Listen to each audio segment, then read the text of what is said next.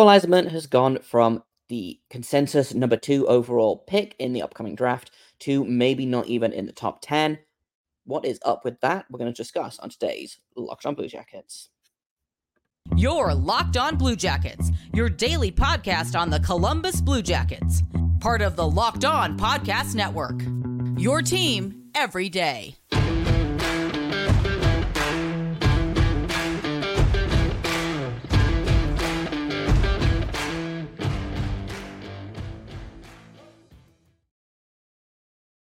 Hello and welcome to Locked On Blue Jackets, part of the Locked On Podcast Network, your team every day. I am, as always, your host, Jay Foster, here to give you the good, the bad, and the ugly about your favorite team and mine, the Columbus Blue Jackets. Before we get started, I want to thank everyone for making this your first listen of the day every single day. Locked On Blue Jackets is free and available on all podcast platforms and over on YouTube. You can also find us on SiriusXM, as well as uh, the game tomorrow night. You can find that at SiriusXM with Bob Gallagher. Does a great job uh, just type Blue Jackets into S- the SXM app. So today uh, we're doing another prospect profile um, because of scheduling issues. Um, we are going to be talking about Mike, Bab- not Mike Babcock. We're talking about Jarmo Kekalainen tomorrow uh, and some more of his um, flaws as a GM. But today uh, I've got Tony Ferrari, who's a really, really great prospect expert, friend of the show, does a great job. Uh, and we're going to be talking about Cole Eiserman, who's a really interesting prospect because he was a guy that people were looking at as, you know, is he going to challenge Celebrini for first overall? Is he going to go second overall? And the more you see of him, the more prospect experts are kind of like, oh, I wouldn't, I don't know, I wouldn't, you know, I would maybe draft him in the top 15, but maybe not the top 10. So uh, I'm going to find out what's up with that because uh, I'm curious and confused by this player. So, uh, I'm just going to get into my conversation with Tony because he is much smarter than I am.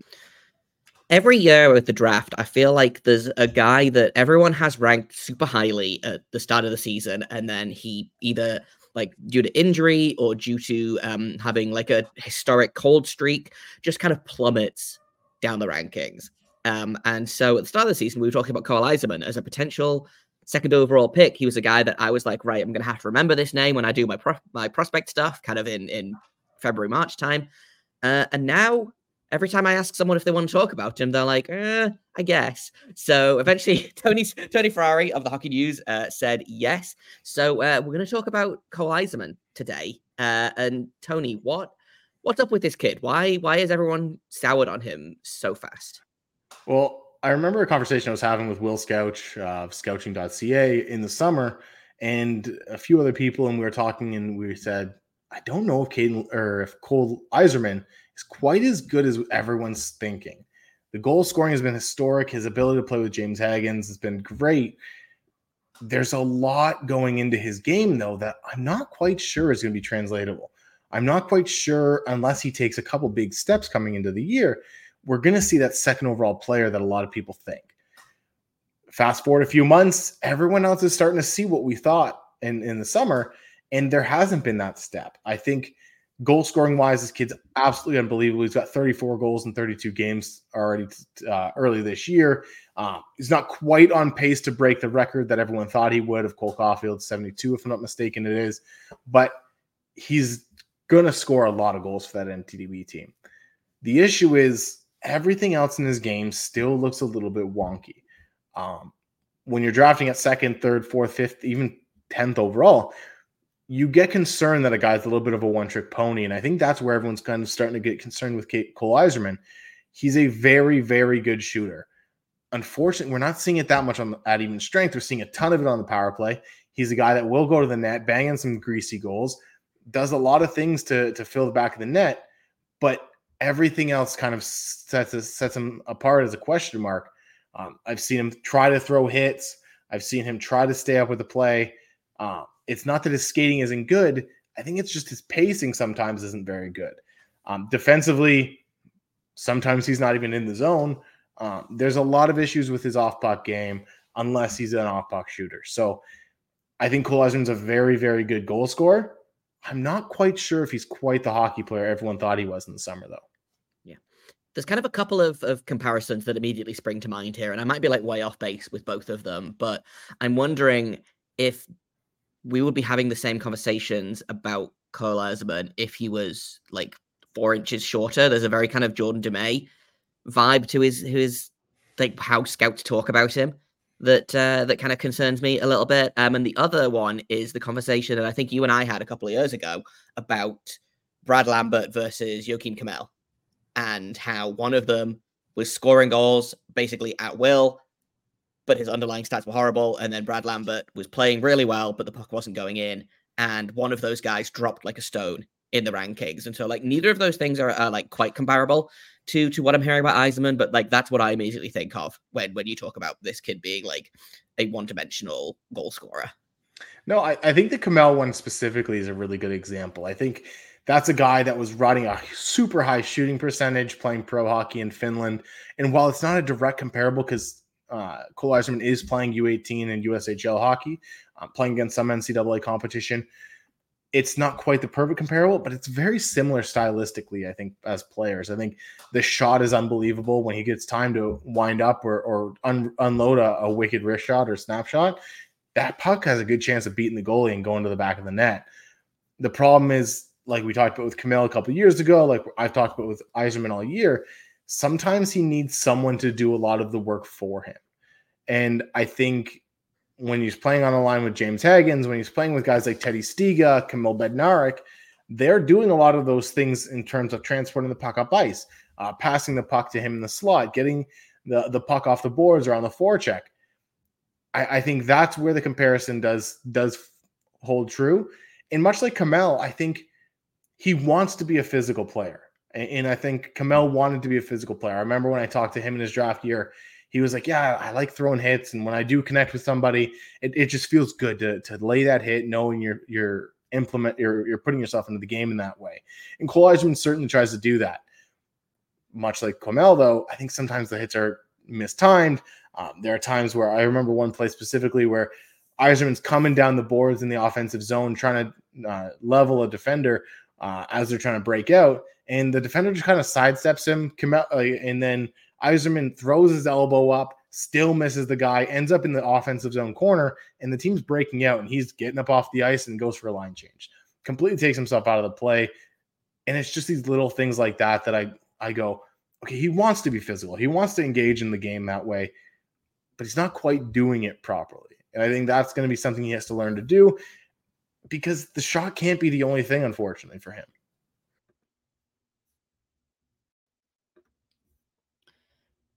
In a minute, we're going to get back to my conversation with Tony about Cole Eiserman, but first, I'm going to tell you all about eBay Motors.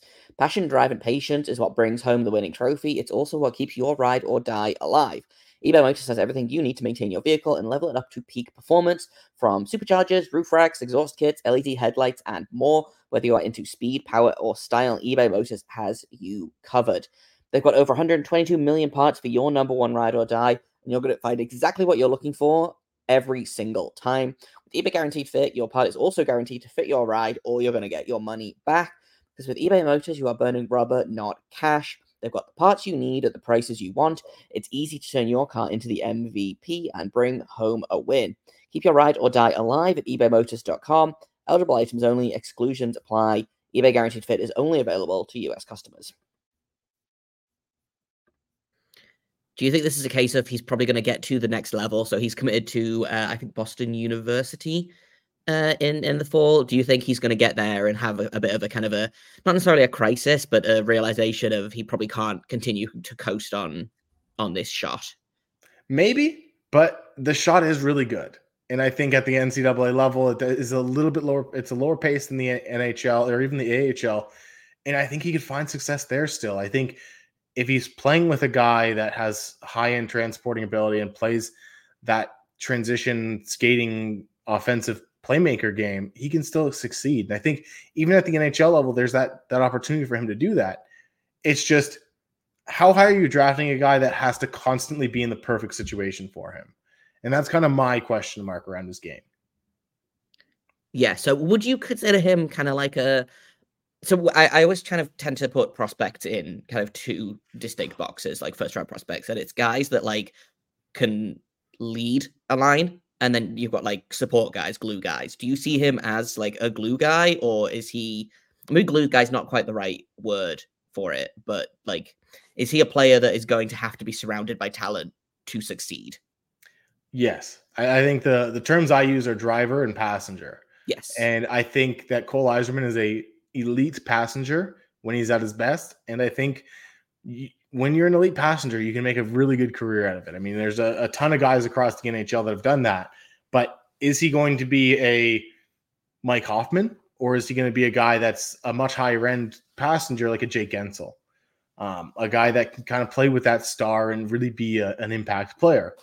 Uh, and that's my worry is are we getting that guy that can kind of make a difference and score a ton of goals and and be this offensive force putting up 40 goals and 25 assists and ends up with 65 points but 40 of them are goals so it looks really really good or are we getting a guy that maybe flashes that in, in his best season but more likely settles in as a 25 goal scorer and 15 assists. And that's a, a it's a little bit too low of a, a total and output that you then you'd want to spend on a guy that's in the top 10. So it still kind of concerns me, but the finishing ability really is high end. So I, I understand teams' intrigues. It, with that said, for me, there's just I, I look at this draft class and I go, okay, well, there here's a guy and there's a lot of guys with red flags, but here's a guy that I don't worry about the red flag as much. Here's the guy that I, I know his skating may be a little slow, but he does everything else so well, and he's extremely smart. Um, so the red flags that Eiserman has just kind of stand out a bit more than a lot of the other guys in that second, third tier prospects in this draft. Yeah, for sure. Where where do you have him kind of on on your board? Where and then where do you think he'll go? I imagine those two answers are very different. Yeah, they're probably a little bit different. Right now, he's sitting at I think 13 or 14 on my board. Um, that finishing ability, like I said, is absolutely unreal. Like if Eiserman ends up in the NHL and he has a 45, even a challenging a 50 goal season, I'm not going to be completely shocked. And that's that's why NHL teams want to draft this kid. His shot is unreal. If he can find a way to use it a bit more consistently at five on five, he has that chance to be that elite, elite goal scorer. But right now, I, I kind of have him right on that outside of that top 10. I expect him to go in the top 10, though. I think NHL teams are kidding themselves if they think they're responsible. And when they see a, a guy that can score 40 goals, possibly, they're going to be really, really intrigued. So I, I, think he probably goes in the, in the top 10, even though I have him a little bit lower than that. Yeah. I feel like like we kind of talked about the last time uh, we did we did a profile um, with Cayden Lindstrom is that NHL GMs love when a guy is big.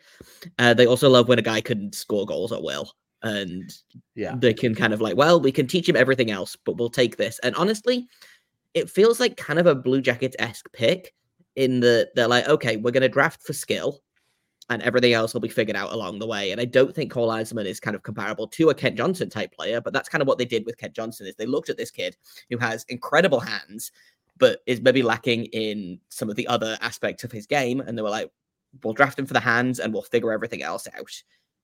Is that kind of a, a similar-ish story that'll happen with Eiserman, do you think? Is that a team will be like, right, we're going to draft him because he can score goals and we'll figure everything else out? Yeah, I think that's what's going to end up happening. I think – He's a left winger right now. Looking at the Blue Jackets lineup, uh, maybe he doesn't play with a, a, guy like Johnny Gaudreau, obviously, but you, you put him on a line with a guy like Adam Fantilli who can drive play, is such an elite play driver. I, I think that's where you find value. I think you find value if he's with a guy like a Cayden Lindstrom, like we talked about before.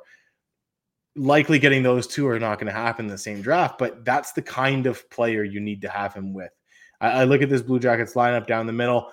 Could he fit with a Cole Sillinger? I think maybe that's a bad fit because I think both of them lean more towards uh, goal scores. But Cole Sillinger is coming a long way, I think, and that's an intriguing mix as well. But I think long term, if he does end up on the Blue Jackets, you hope he can play with Fantilli because Fantilli does everything that he doesn't. And Fantilli still has the shooting ability. He still deserves respect and draws respect as a shooter which could open uh, Cole Eiserman up even more. Uh, so I think while it's probably a big investment and it's a lot of hope that he can play with Fantilli, that's kind of the mindset you would have to have if that's the the p- player you end up choosing. Going to finish up my conversation with Tony in just a minute, but first I'm going to tell you all about Camino Consulting. How would you like to get to know someone better in an hour than you would in a year? Understanding one another better prevents small misunderstandings from becoming big, ongoing fights. After providing more than 20 years of service to small and mid sized businesses, helping management groups navigate conflict and onboarding new employees, Camino is offering a di- new digital seminar for families and couples. Did your Valentine's gift of tickets to the game not go over as well as you'd hoped? Get the Couples and Family Online Seminar for 25% off for the month of February using the discount code LOCKED ON. Again, that is discount code LOCKED ON 25% off for the rest of the month at CaminoConsulting.ca or mention Locked On when reaching out to it for a business seminar and receive the first five profiles free. Once again, CaminoConsulting.ca, discount code L O C K E D O N for 25% off the month of February. Yeah, for sure. I know um my good friend over at Locked On Sharks, JD Young, did um hashtag find Eklund a friend uh draft profiles a couple of years ago. And I have I would not dare steal his bit in public, but I have kind of been thinking find Fantilli a friend to myself. Um, and obviously one of those friends is probably going to be Gavin Brindley, who's already in the system, but they do need another winger on that line. So I wonder if this draft is going to be about getting that final piece for the top six that, you know, in two years or so, you've got, you know, Fantilli, Johnson, Sillinger, uh, someone like Eiserman, maybe Chinakhov if he keeps developing, Marchenko if he keeps developing. Like that's not it. That doesn't sound like a terrible top six to me. Yeah, and I think you mentioned a big thing there with with Gavin Brindley coming in in the system as well. I think he's the kind of player you want opposite of of a guy like uh, Cole Eiserman. Brindley plays with all of the pace, all of the vigor, all of the motor that you want. Uh, him and Fantilli have chemistry together, so that's obviously a nice little combination there as well. And Brindley plays with so much energy. He's that guy that will go get the puck in the corner, even though he's a smaller player. He's that guy that will play hard defensively. He'll play at both ends of the ice. He can fly up the ice in transition. Him and Fantilli can lead the rush, and then that opens up a Cole for being that third guy, that trailer, that that off wing guy, the off puck shooter. That kind of boost his game up a little bit. So, with that combination in mind, that could be an interesting mix. Is it necessarily, like I said, isn't necessarily the guy a target at four? Maybe not, but man, like, it, that could be a quite the combination, quite the trio if you get that together. Yeah, for sure. It's Eiserman's an interesting name because like I said, everyone I've kind of talked to about him have been like, "Oh, he keeps he keeps falling down the draft rankings." So I do wonder, is he a guy that maybe drops enough that I don't know? The Blue Jackets only have one first round pick at the minute, but if they manage to get another one in the like 17, 16 to 17 range, that might be a guy that they could target then if they could. The Blue Jackets are really good at taking advantage of players falling through the cracks. Mm-hmm. I re- I feel like like we, we saw it with Gavin Brindley last season. Somehow he fell to 34th. Um, we've seen it with you know a handful of other players. Uh, Stanislav Svozil is another one that comes to mind. Fell all the way to the third round somehow. The Blue Jackets seem to have a knack for picking up guys that, like I said, have kind of fallen through the cracks of, of the rankings. Do you think it are the red flags for Eiserman enough that you think he'll fall that far, or are you pretty sure that he's gonna like maybe hit 11 or 12? I think he probably goes in the top half of the first round. I think uh, I've talked to him a couple of times over the last couple of years. He's a guy that hockey teams vibe with, if that makes sense. He's a he's a hockey bro. He likes to mm-hmm. get in there, talk shop, talk about scoring goals, ripping biscuits, all that stuff. Like team, he'll interview very well because of the, the personality that he has, the the kind of confidence that he has in his game.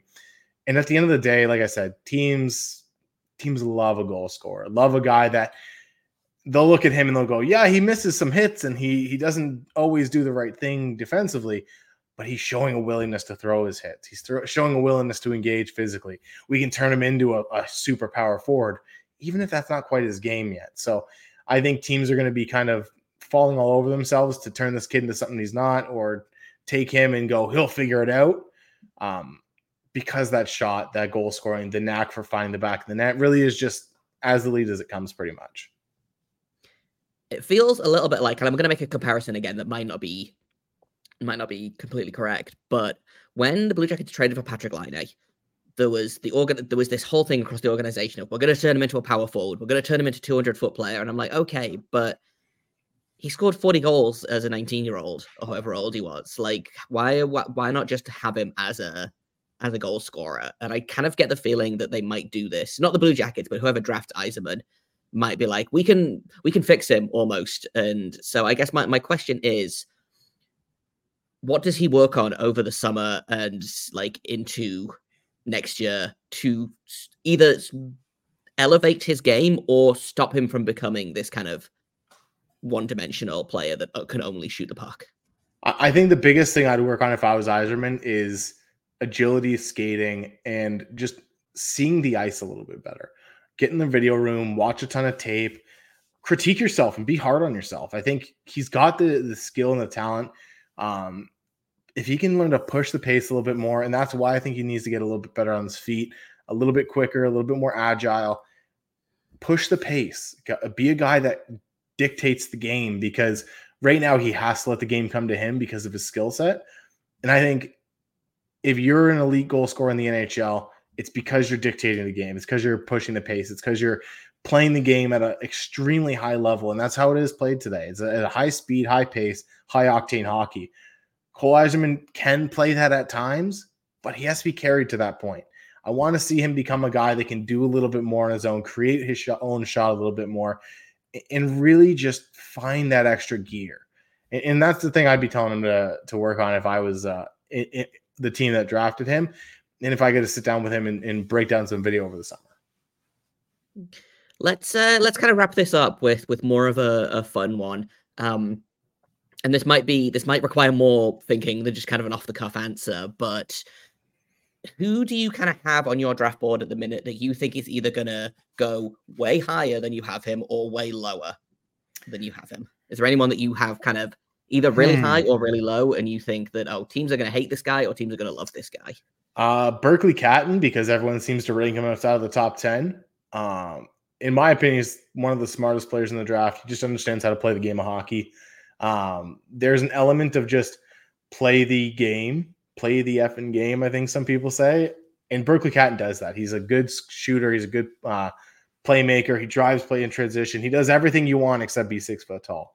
Um, he's five foot ten, and I'm not saying that he's Zach Benson, but there's some elements of that kind of just intelligent understanding how to dictate the play game that Zach Benson plays with. And although we saw him fall outside the top 10, it's one of the very few players having success in the NHL this year out of that draft class. So I, I think that's a guy that would be interesting. Zeke Williams is going to be a guy that I'm very, very interested in because right now he's my top defender on the board.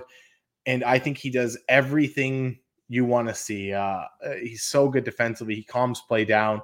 He's showing a, an offensive side to his game. He's dictating play offensively, driving things uh, from the back end for that Denver University team. But there are mixed reports. Is he 5'10? Is he six foot? There people say there's been a growth spurt there. I don't think he does a bad job of holding his own defensively. So I personally don't have a problem if he's 5'11 or six foot, but I think he's going to be an interesting name. Um, one name that I, I am very curious about is a guy like Luke Misa. And he's at in the mid in the mid teens on my board right now. I've seen him outside the first round. I think Bob McKenzie's list have him in the 50s, uh, maybe even 60s is an extremely high skilled player, a little bit undersized, uh, admittedly, but he plays the game with so much skill, so much pace, loves to create off the rush, loves to create in zone. I think there's a very dynamic offensive player there, but undersized offensive players always fall in this draft class. So while I may have him in the teens, I'm not going to be shocked if he's a guy that does end up going early second round in that Gavin Brindley mold, a guy that maybe goes 40th and ends up being a really high end prospect over the next few years.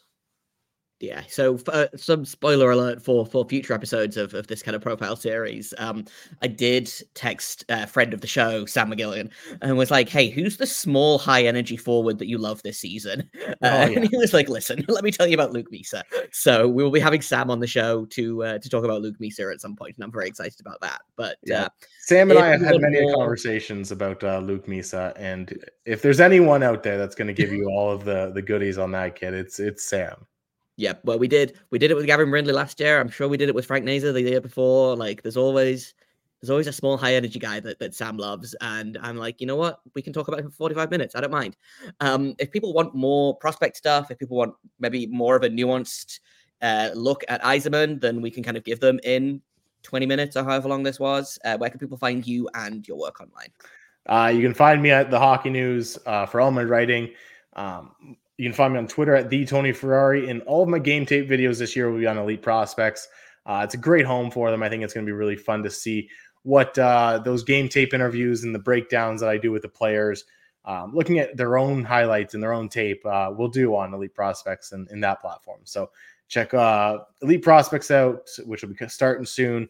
The hockey news, and then find me on Twitter at the Tony Ferrari, where I'm always down to talk some draft. And that's all I've got for uh, today. Like I said, tomorrow we are going to be talking a little bit more about Kekalainen. We're going to be talking about kind of the bad that he did. We obviously talked quite a lot yesterday about the good that he did. Um, but I want to kind of get into the more recent Kekalainen experience. And so that's going to be tomorrow's episode. You can find uh, me on Twitter at underscore Jakob Forster, J A K O B F O R S T E R. You can find the show at LO underscore Blue Jackets. If you have comments, questions, criticisms, you can email me at lockedonbluejackets at gmail.com. Thank you for listening, for making this your first listen of the day every single day. Locked on Blue Jackets is free and available on our podcast platforms. We are over on YouTube and on Sirius XM. And uh, I appreciate you guys for uh, continuing to stick it out. Hopefully, the team is on the up now, and uh, that means the podcast will be on the up as well. So, uh, shout out to you guys, shout out to the Blue Jackets, and uh, have a good weekend. Enjoy the game tonight against uh, the San Jose Sharks. Crossing my fingers for a win. But uh, until tomorrow, make sure you stay locked on.